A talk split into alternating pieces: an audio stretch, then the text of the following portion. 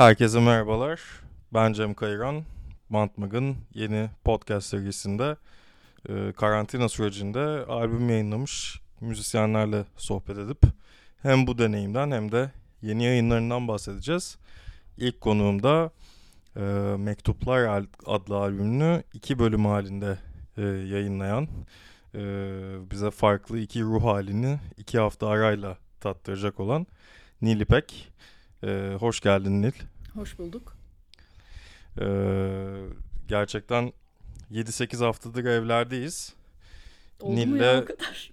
Ol, olmuş olmalı. Ben öyle oldu. hissediyorum. Öyle öyle oldu gerçekten. İnsan anlamıyor. Ee, sen de e, tabii şu an e, farklı bir yoğunluk da olduğu için gündeminde e, zaman kavramı biraz kaymış olabilir tabii ki. E, bende de günler birbirine giriyor.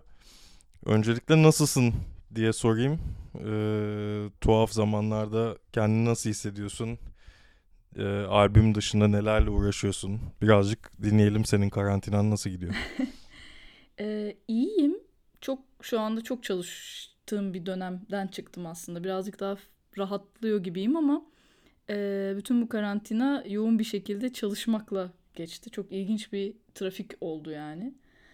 Ee, onun dışında da hani boş kaldıkça bir şeyler öğrenmeye bir şeyler yapmaya çalıştım ama tabii bir yerden sonra dikkati çok dağılıyor insanın. Çok normal bir zamanda olmadığımız için. Ee, yani şöyle hissediyorum sanki zaten böyle evcil bir insanım. Zaten böyle eve kapanmak için bir bahane arıyordum yani.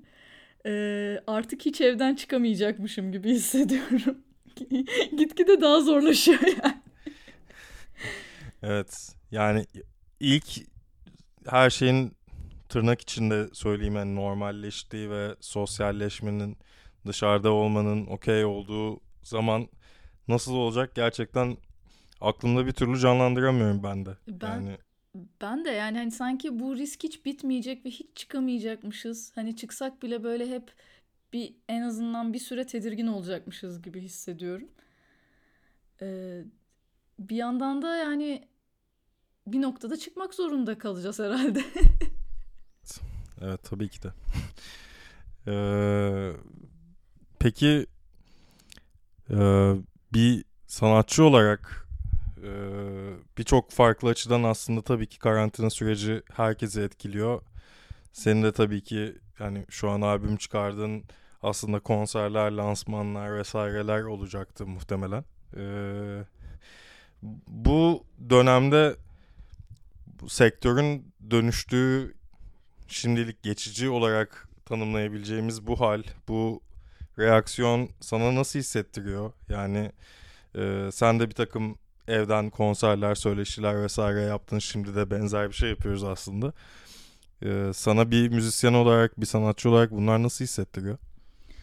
Ee, ya bunlar aslında çok ekstra bir şeymiş gibi hissettirmiyor. Çünkü zaten bunları ara ara yapıyorduk. Yani ne bileyim radyo e, podcastler e, kaydediyordu insanlar. Sen de e, ne bileyim Bantmek Radyo için bir şeyler yapıyordun. Hani binada hatta konuğunda oldum. Sürekli olarak bir şeyler üretiliyordu zaten.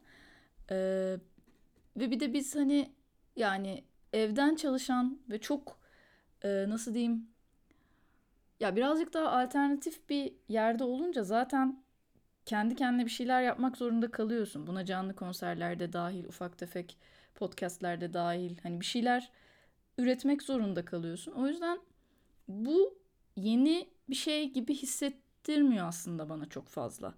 Bu sadece sıklaştı birazcık. Ee, daha çok diğerinin eksikliğini hissediyorum. Yani e, bütün bu süreçte bunlar vardı ama bir şeyler daha vardı. İşte konserler gibi, buluşmalar gibi, e, ne bileyim röportajları yüz yüze yapmak gibi normal koşullarda. Bunlar ortadan kalktı. E, provalar, bir araya gelmeler, o prova çıkışı bir şeyler yapmalar, müzik üzerine konuşmalar. Hani e, böyle hayatı zenginleştiren, e, aslında düşün dünyamı zenginleştiren kendi adıma söyleyeyim. E, Birçok şey şu an durdu. Yani daha çok bunların eksikliğini hissediyorum aslında. Diğerlerinin varlığından çok. Ee, tabii ki de sektörde e, canlı performans müzisyenler için olmazsa olmaz bir şey. Ve hani bu seneki takvimler ciddi şekilde etkilendi bundan. Hani her diğer sektörde olduğu gibi. Ee, ve hani şu an bir albüm yayınlamış olmak da ilginç bir deneyim olsa gerek. Yani e, canlı kanlı bir reaksiyon göremediğin bir şekilde aslında. Hani çok e, sana böyle bir notification gibi beliren bir takım şeyler dışında hani geri dönüşler dışında e, biraz mektupların bu döneme denk gelmiş olmasıyla ilgili e, hislerini, düşüncelerini de duymak isterim açıkçası. Ya e, hani aslında tabii ki böyle askıya aldığımız, aksayan çok fazla şey var. E, ama bir yandan da canımı sıkmamaya çalışıyorum. Yani sıkmıyorum da aslında. E, şey bana komik geliyor. Mektuplar böyle hikaye olarak çok dört duvar arasında geçen, çok evde geçen bir hikayeydi. E, hatta o yüzden böyle fotoğraf çekimlerini bile çok daha do it yourself bir kafada, çok daha evde. Hani o işte gecelik e, kimono o şekilde yaptık falan. Ve tam yayınlayacağımız zaman birdenbire evlere kapanıldı. Ee, ve aslında herkesin dışarı çıkmaya başladığı bir noktada yayınlanacaktı. Ve herkesin evde olacağı bir noktaya denk geldi. Yani bu aslında belki de iyi bir tesadüf bilmiyorum. Ee, ama bir yandan da şey gibi oldu. Hani sanki kapandığımız için bu şekilde oldu gibi de oldu. yani fotoğraf çekimini o yüzden öyle yapmışız gibi de oldu. Ee, yani öyle bir tarafı var ama bir yandan da dediğin doğru. Yani kanlı canlı bir tepki alamıyorum. Alamıyoruz hiçbirimiz. Sadece işte en iyi ihtimalle telefonla konuşup e, albüm nasıl sence diyebiliyoruz birbirimize. Ee, ama bir yandan da şey de var. Yani yeni etkileşim alanları da çıktı. Yani normal koşullarda hakikaten ben şeyi e, etkileşimi konserde almayı planlardım. Hani e, dinleyiciler şarkıları sevdi mi? Hani acaba ezberleyen var mı? 2-3 kişi görebilir miyim diye sahneden bakacağımı düşünüyordum. Ama onun yerine böyle hani ne yapalım diye düşündüğümüzde hep beraber muhabbet edip bunu işte dinleyicilerle YouTube'dan yapalım. Hani albümü hep beraber dinleyelim. Bakalım ne düşünüyorlar dedik. O da böyle bir hakikaten başka bir iletişim kanalı doğurdu.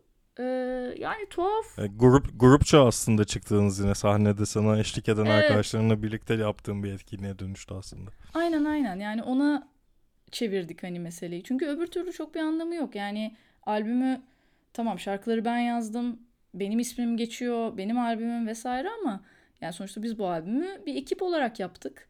Ee, ve sahnede de ekip olarak icra ediyoruz. Haliyle dinleyicilerle de ekip olarak buluşmak istedik. Ee, soruları hani hep beraber cevaplayalım. Ne bileyim çünkü benim aklımdan kaçan şeyler var.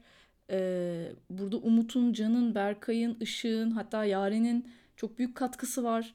Hani bunları da konuşalım istedim. Yani daha farklı bir iletişim kanalı doğdu öyle olunca. Ama şey ilginç olsa gerek yani böyle bir yeni parçalar, yeni bir albüm hani bir kısmını tabii ki önceden de çalıyordunuz ama e, mesela hani albüm bittikten sonra hani sahnede çaldıktan sonra şey hissi gelir ya böyle hani bu şarkı sahnede çok iyi çalışıyor yani kalabalığa çok iyi gidiyor bu şarkı falan hani bu tür nüanslar e, birazcık daha Şu an, e, bekleyecekler evet, anladığım kadarıyla. Aynen öyle. Şu an hiçbir fikrim yok. Yani hangi şarkıyı bir de şey yani sadece iki şarkıyı arada bir çalıyorduk falan. Şu an 10 şarkıdan hangisini nasıl uyarlayacağız sahneye ve nasıl duyulacak ve seyirci nasıl bir tepki verecek hiçbir fikrim yok. Yani böyle büyük bir sürpriz bulutu var orada benim için şu an. Peki albüme birazcık girelim. Ee, Mektuplar 3. albümün ve 3 yıllık da bir aranın ardından aslında hazırlandı, yayınlandı. Ee, ben de birazcık öncesindeki hazırlık süreçlerine uzaktan ve ufak ufak da olsa tanıklık ettim. Ee, öncelikle e, tebrik ediyorum bu albüm ikilisi için. Ee, Teşekkür ederim. Biraz senin basın bültenlerinde, röportajlarında vesairede söylediğin bir e, cümle var. En kişisel, en mahrem albüm olarak özetliyorsun mektupları. Ee, biraz bu hikayeleri şarkılaştırmaya, bu özel hisleri şarkılaştırmaya karar vermeni, e, karar verdiğin anı veya öyle bir an var mı? E, bunlar nasıl bu şekilde şarkı formlarına büründü bu hislerin? Biraz bundan bahsedelim istiyorum. Yani bu belki hani genel olarak şarkı yapım, şarkı yazım rutinim zaten hani kendi içinde olduğum duygu durumlarıyla alakalı yani çok içsel şeyler olduğunu söyleyebilirsin ama bu kadar fazla derine inip bu kadar fazla şeyi kalabalıklarla paylaşmaya iten ne oldu seni? Ee, yani şeyi fark ettim kendimle ilgili. Ee, anlat yani şarkılarda normalde hiçbir zaman bir olay anlatmıyordum daha öncesinde. Yani yaşadığım bir şeyi çok net anlatmıyordum ve hani bir duygu üzerinden o duyguyu betimleyerek olayı saklamaya çalışıyordum aslında. Hani önceki şarkılarda birazcık böyle bir durum vardı. Ee, çok böyle olan şeyleri aniden ortaya dökme, hani herkesle paylaşma, anlatma e, eğilimim çok yok normalde. E, hatta tam tersi birazcık daha sakla saklanma. Birazcık ben böyle hani bir şeyden bahsedeyim ama karşımdaki bir şey anlatsın gibi. Yani normal ikili ilişkilerde de birazcık öyle bir şeyim var. Hani bir perde, bir mesafe durumu var gerçekten. E, bu iyi bir şey mi kötü bir şey mi bilmiyorum. E, bazen zorluk çıkarabiliyor. E, ama bu birazcık herhalde e, o dönemki duygu yoğunluğu ve yaşadığım şeylerle ilgiliydi. Birden bir ya ne yapıyorum ben geldi. Hani bir boş verme. Çünkü bunların hepsi aslında benim zaten defterime not aldığım şeylerdi ama hiçbir zaman şarkı sözü yapmam herhalde bunları diye düşünüyordum. Çünkü hani çok çok depresif. Yani benim için çok depresifti ya da işte çok e, nasıl diyeyim karşısındakini suçlayan işte çok nasıl diyeyim e, tek bir kişiye yöneltilmiş sorular. Hani çok hesap soran şeylerdi. O yüzden de hatta belki çok arabesk geliyordu bana bilmiyorum. O yüzden de bunları böyle birazcık herhalde şarkı yapmam kategorisinde tutuyordum. Ama süreç öyle gelişmedi. Yani zaten ilk e, şarkılar ortaya çıkmaya başladıktan sonra hem mektuplar birden hem mektuplar ikiden e, şey yani bir konsept diyeyim ortaya çıkmaya başladı ve ben geri dönmeye başladım şarkı sözlerine. Yani işte bir yıl önce yazdığım sözlere, birkaç ay önce yazdığım, iki yıl önce yazdığım şarkı sözlerine geri dönmeye başladım ve biraz daha soğukkanlı baktığım zaman meseleye e, hikayeyi çok güzel tamamladıklarını gördüm. Yani şey gibi oldu. Atıyorum ilk üç şarkıyı belki yapmıştım ya da işte birinci, üçüncü, dördüncü şarkıyı yapmıştım. Oraya ikinci ve beşinci şarkıyı koymak hikayeyi tamamlıyordu ve o geriye dönüp baktığımda o sözler hani başta bana çok e, üzücü, çok arabesk gelse de hikayenin içinde bir anlamı vardı. Yani o bir bütünün içinde bir yeri vardı.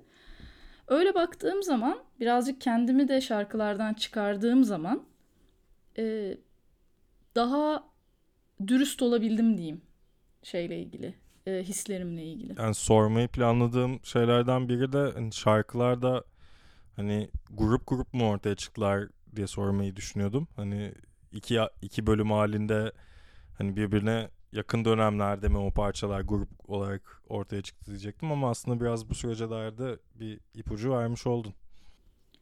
Evet yani ilk ilk başta işte İbrahim vardı şarkılardan. İlk çıkan oydu.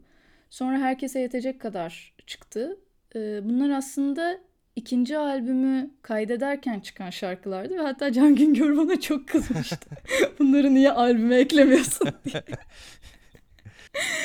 ee, o dönem çıkmıştı zaten.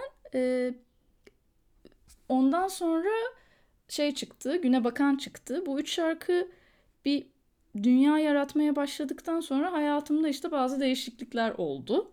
Özel hayatımda. Böyle aniden bütün hayatım tepe taklak oldu. Bir şeyler değişti falan. Ondan sonra ikinci bölümdeki şarkılar ortaya çıkmaya başladı. İşte ee, Küçük Bir An, e, Bu Böyle Gidemez. E, bu ikisi ortaya çık... Ha çocuk bir de.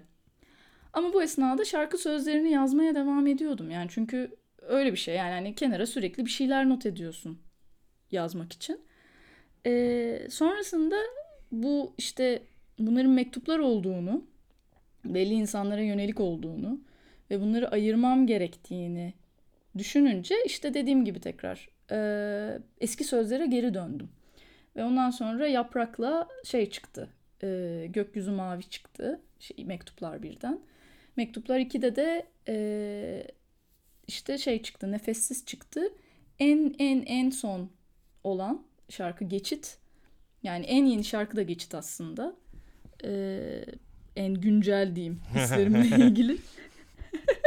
ya bu arada şey de ilginç oldu ya. Yani şu an aslında e, ilk hazır olan parça İbrahim'di dedin. Mektuplar 1'in ilk parçası. Geçit'te Mektuplar 2'nin son parçası.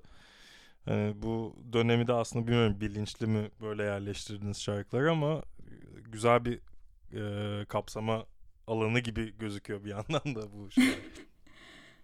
Yani aslında şey hani bu şekilde tabii ilk şarkı bu olsun son şarkı bu olsunu daha kronolojik olarak düşün. Yani duygu kronolojisi gibi diyeyim. Yani hikayenin içinde ne anlattığı ile ilgili bir kronolojisi var hakikaten şarkıların ama e, ilk yazdığım ve son yazdığım şarkı olarak şey yapmamıştım aslında. Şimdi sen söyleyince fark ettim ben de.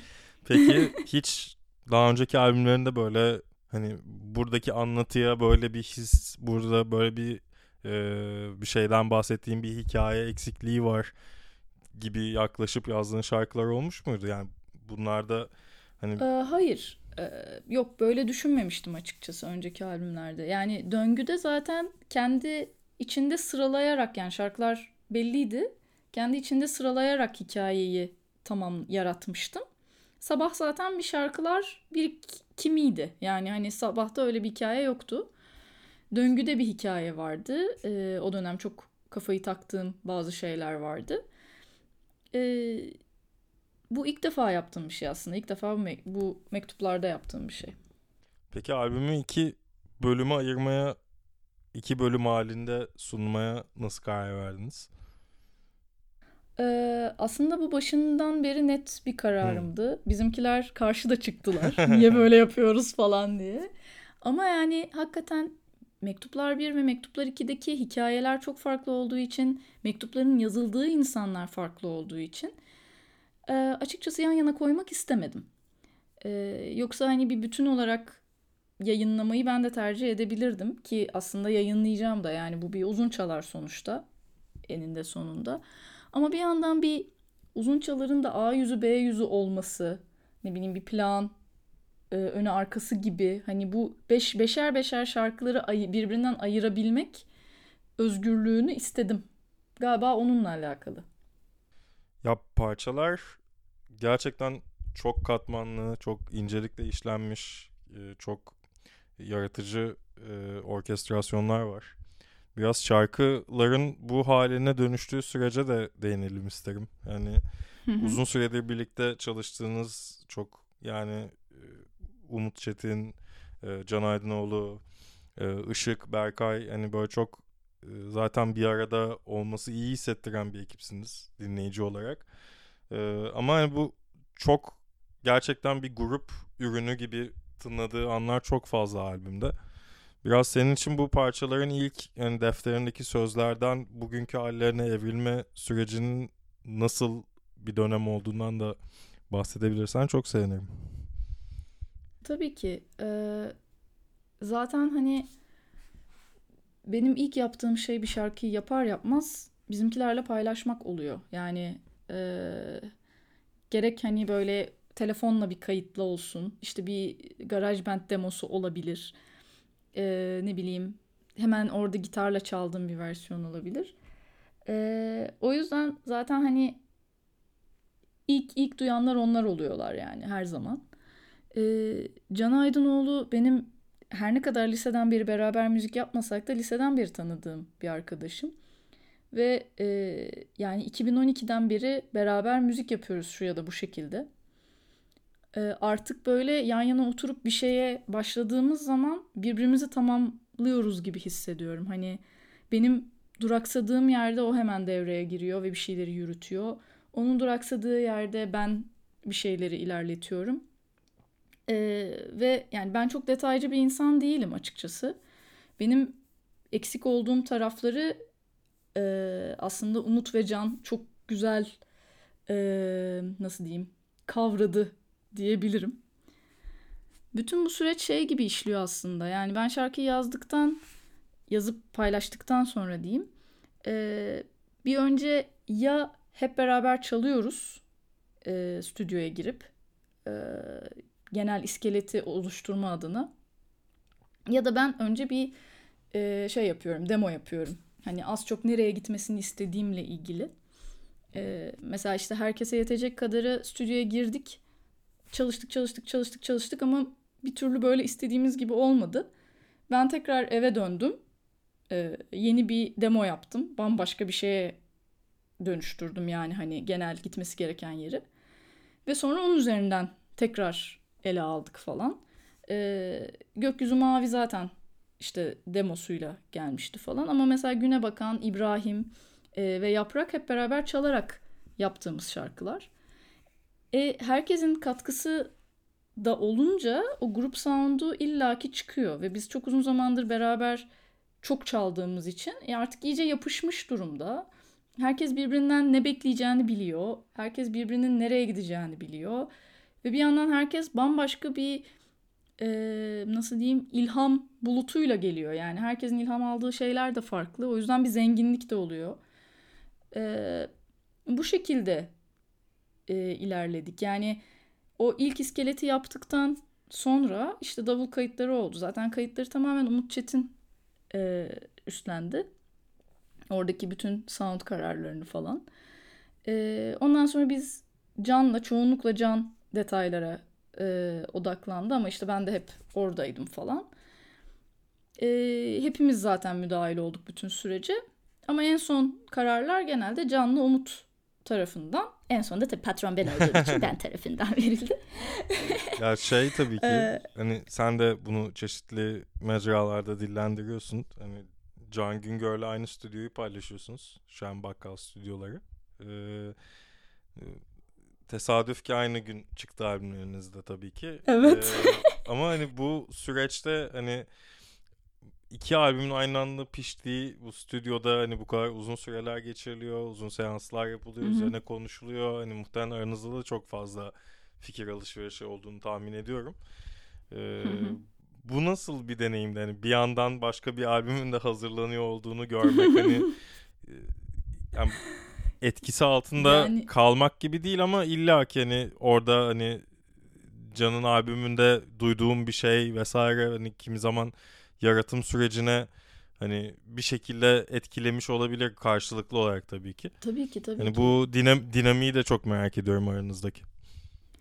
Ya Can zaten benim e, yani ilk albümünden hatta ilk albümünün demolarından beri fanı olduğum ve e, çok ilham aldığım bir isim. E, yani şey hani dostluktan gayrı söylüyorum bunu. E, şöyle bir şey söyleyeceğim. Biz pek aslında stüdyoda aynı anda bulunmadık. Çünkü günleri paylaşıyorduk. E, ve tek bir stüdyomuz var. o yüzden yani o kaydederken ben yoktum. Ben kaydederken o pek yoktu. Ya da varsa da işte Stüdyo B'de işte aranjmanlarla uğraşıyordu falan. Ama tabii ki gelip dinledi. Hani çok fikir verdi. Biz onunkileri dinledik. Ee, ondan böyle aslında şu bak şurada iyi işler dediğimiz hani böyle ilham aldığımız şeyler de oldu aslında. Yani şey yapmayacağım bunu hiç inkar etmeyeceğim. Ee, hani çok kafamızı açıyor zaten Can'la aynı stüdyoda olmak. Ee, çok dediğim gibi ilham veren bir karakter. Ama genelde bak bakıldığında birbirimizi çok etkilediğimizi zannetmiyorum şey olarak. E, yapısal olarak. Çünkü dediğim gibi hem aynı anda stüdyoda değildik hem de yani şey muhabbet dışında bu arada. Yani muhabbet için oradaydık ama kayıt esnasında aynı anda stüdyo değildik, stüdyoda değildik çoğu zaman. E, hem de aslında üretim şekillerimiz çok farklı. Yani e, Can çok daha tek başına birçok şeyi üstleniyor. E, bütün süreçte biz daha böyle paylaşımlı ilerliyoruz. E, o yüzden de hani esinlenmek istesek bile çok şey yapamıyoruz yani hani o şekilde üretmediğimiz için hani farklı bir şey oluyor. Onda da aynı şey geçerli bence. Ee, daha dostça bir yerden esinlenmeler oluyor diyeyim. 10 parçalık bir albüm olarak baştan sona da dinlediğin zaman hani e, çok farklı duygu durumlarıyla aslında ilişki kurabiliyorsun. Sen ne kadar kişisel, mahrem bir albüm olarak tanımlasan da benim de sosyal medyada vesaire yorumlarda hani gördüğüm kadarıyla paylaşımlarda hani kimi insan işte hani bunu anlatmışsın ben de bunu hissediyordum hani oh be birisi bunu sonunda döktü anlattığı gibi e, tepkilerle karşılaşıyorum. Bunlar sana nasıl hissettiriyor? Yani senin bu kadar mahrem dediğin çok e, derinlerden çıkarıp paylaşmaya kendini ikna ettiğin şeylerin bu kadar insanların içselleştirmesi, kendine yakın bulması senin için ne ifade ediyor? Ee, aslında çok yeni bir deneyim bu benim için. Ee, çünkü ben şey zannediyordum. Ee, yani sonuçta hepimiz farklı şeyler yaşıyoruz ama ben ortak bir duygudan bahsedeyim diye düşünüyordum hep şarkı yazarken. Bu sefer ilk defa bunu düşünmedim. Yani ortak bir duygu falan yok. Baya kendi yaşadığım şeyleri yazdım tamamen. Ve kendi duygularımı yazdım. Ee, ve birdenbire aslında aynı şeyleri yaşamış olduğumuz ortaya çıktı birçok insanla beraber. Ee, ya da insanların yaşadıkları şeyleri ifade etmeye yardımcı bazı cümleler kurduğum diyeyim ortaya çıktı benim açımdan. Bu çok gurur verici bir şey yani hani e, ne bileyim çünkü insan hani kendini çok yalnız hissediyor. Öyle zannediyor. İşte yaşadığı şeyi yaşanan en büyük şey zannediyor ve işte orada tek başına onu sırtlamak zorundasın falan gibi bir durum yani. E, aslında öyle değil. Bu bu hep beraber yaşadığımız bir şey ve yani aynı anda yaşamıyoruz ve beraber yaşamıyoruz tabii ki ama yani çok fazla insanın yaşadığı duygu var ve e, ben bu albümü yaparken hakikaten şeyi düşündüm. Yani bunu da çok e, açıkça söylemem ne kadar doğru bilmiyorum ama ben 16-17 yaşındayken dinlediğim albümler vardı. Çok zor e, duygusal durumlardan geçerken. Ve onların bana ne kadar iyi geldiğini, beni ne kadar rahatlattığını hatırladım. Ya da işte e, beni nasıl başka bir dünyaya götürdüğünü hatırladım ve gerçekten şeyi düşündüm. Yani biz bu albümle bunu yapabilirsek hani herhangi birinin e, böyle dinleyerek, düşünerek hani başka bir yere gitmesini ve böyle hani nasıl diyeyim o albümü sahiplenmesini sağlayabilirsek duygusal olarak bu çok büyük bir çok büyük bir şey. Yani başarı demeyeceğim. Çok değerli bir şey. Ee, o yüzden de bunu düşündüm ve hani şimdi şu an onu da fark ediyorum. Yani bu hani sev işte bana iyi gelen 16-17 yaşında, 18 yaşında ya da üniversitede dinlediğim ve böyle sürekli dinlediğim ve e, hakikaten duygularımı tanımlamama yardımcı olan şarkıların çoğunluğu çok direkt şarkılar. Çok saklanan şarkılar değil yani. Ee, onu fark etmek de birazcık aslında önceki sorulara gidersek. onu fark etmek de aslında o perdeyi biraz açtı diyebilirim. Yani çok aslında böyle şimdi de tabii ki tüm e, iletişim kanalları dijitale vesaire döndüğü için hani bir sürü insanın çok anlık hislerine çok anlık reaksiyonlarına çok hızlı tanık olabiliyoruz. Hani belki bu bilmiyorum öyle mi oldu senin için ama hani biraz daha nilipek olarak e, üretimlerini ortaya koymanla ve biraz daha tanınırlığın gelmesiyle aslında cesaret edebildiğim bir şey de olmuş olabilir belki daha hani Doğru bir şekilde hani bir pratik haline gelmiş olabilir senin için belki daha fazla ve iyi ki de doğru, böyle olmuş.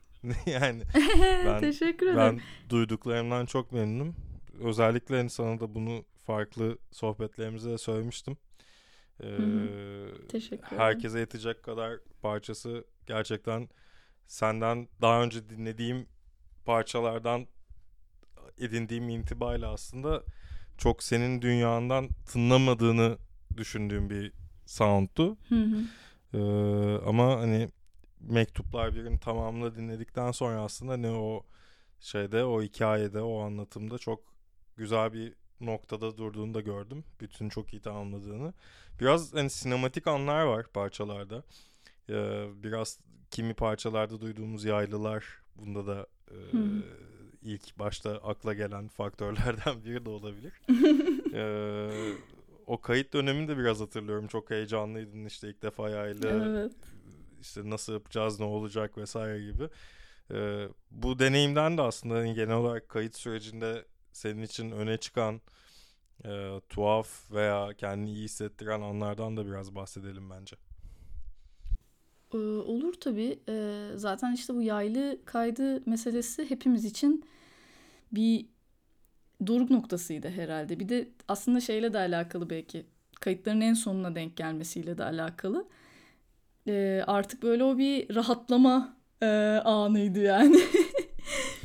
e, o yaylı yani özellikle Güne Bakan'daki yaylılar e, Berkay'ın fikriydi. Sonrasında Can düzenledi. E, biz düzenlenmiş halini dinlediğimizde zaten böyle vay çok iyi falan diyorduk ama yani yaylı ekibinden bunu dinleyince bir e, tabii heyecan bastı diyebilirim. E, onun dışında aslında albüm her ne kadar eğlenceli, tatlı tatlı aksa da çok gergin anları da oldu bizim için. Hazırlık sürecinde. Ee, hazır yani şey kayıt sürecinde e, ilk defa hatta bu kadar grup içinde gerginlik oldu diyebilirim. Ama bunu değerli bir şey olarak görüyorum açıkçası. Yani e, normalde kavgadan kaçan insanlarız hepimiz. E, ama kavgadan kaçmak yani bazen kaçmamak daha iyi diyeyim. Bazen yüzleşmek, o muhabbeti kurmak, o diyaloğu kurmak e, kendimizi de daha iyi tanımamıza sağlıyor. E, o yüzden şey değilim hani e, bunu böyle tatsız bir şey olarak şey yapmıyorum. Hı-hı. Hatırlamıyorum ama yani şey diyebilirim hakikaten çok e, gergin anlarımız oldu diyebilirim. Peki e, bu süreçte karantina sürecinde bir takım ilgi alanlarına e, yöneldiğinden bahsetmiştim. hani ben bunların arasında animasyon olduğunu biliyorum. e, keza albüm çıkmadan önce de bir e, lirik video yayınladın ve orada da e, minik bir Nilipe'yi çok güzel koşturdun gerçekten. Biraz e, bundan bahsedelim yani böyle bir daha farklı şeyler deneme niyetin var mı? Biz görecek miyiz? Bir takım planlar var mı bu dünyada? Çünkü aslında görsel sanatlarla çok uzakta duran birisi değilsin. Hani hem fotoğraf olsun hem illüstrasyonlar olsun. Ee, hı hı. Animasyon dünyasında bir şeyler beklemeli miyiz senden veya hayallerin var mı böyle? yani o ya animasyon aslında çok e, uzun zamandır bir hayalim. Yani 15 senedir falan böyle e, animasyon yaptığımın hayalini kuruyorum diyebilirim ama yani sadece hayal kurmak şeklinde. E, üniversitedeyken animasyon festivalinde çalışıyordum ben. İstanbul Animasyon Festivali'nde. Hatta işte bu e, beraber yaptığımız videoda da evet. üzerimde onun tişörtü var. E, sonrasında orada çalıştığım için iki sene e, bir animasyon workshop'ına katılma şansı buldum Yunanistan'da bir buçuk haftalık falan. Ee, orada aslında bayağı basic animasyon eğitimi aldım diyebilirim. Yani hem kare kare animasyon hem e, background renklendirme olsun, pixelation hmm. olsun falan. Bilmiyordum. Ama tabii ki bu böyle bu böyle bir haftada 10 günde öğrenilecek bir şey değil. Ben sadece hani çok temelini temelini bile al, almadım yani. Hani sadece çok basit bir seviyede aldım diyeyim. Sonrasında o o iş birazcık şey hani Nadas'a yattı tabii ki başka şeyler girince.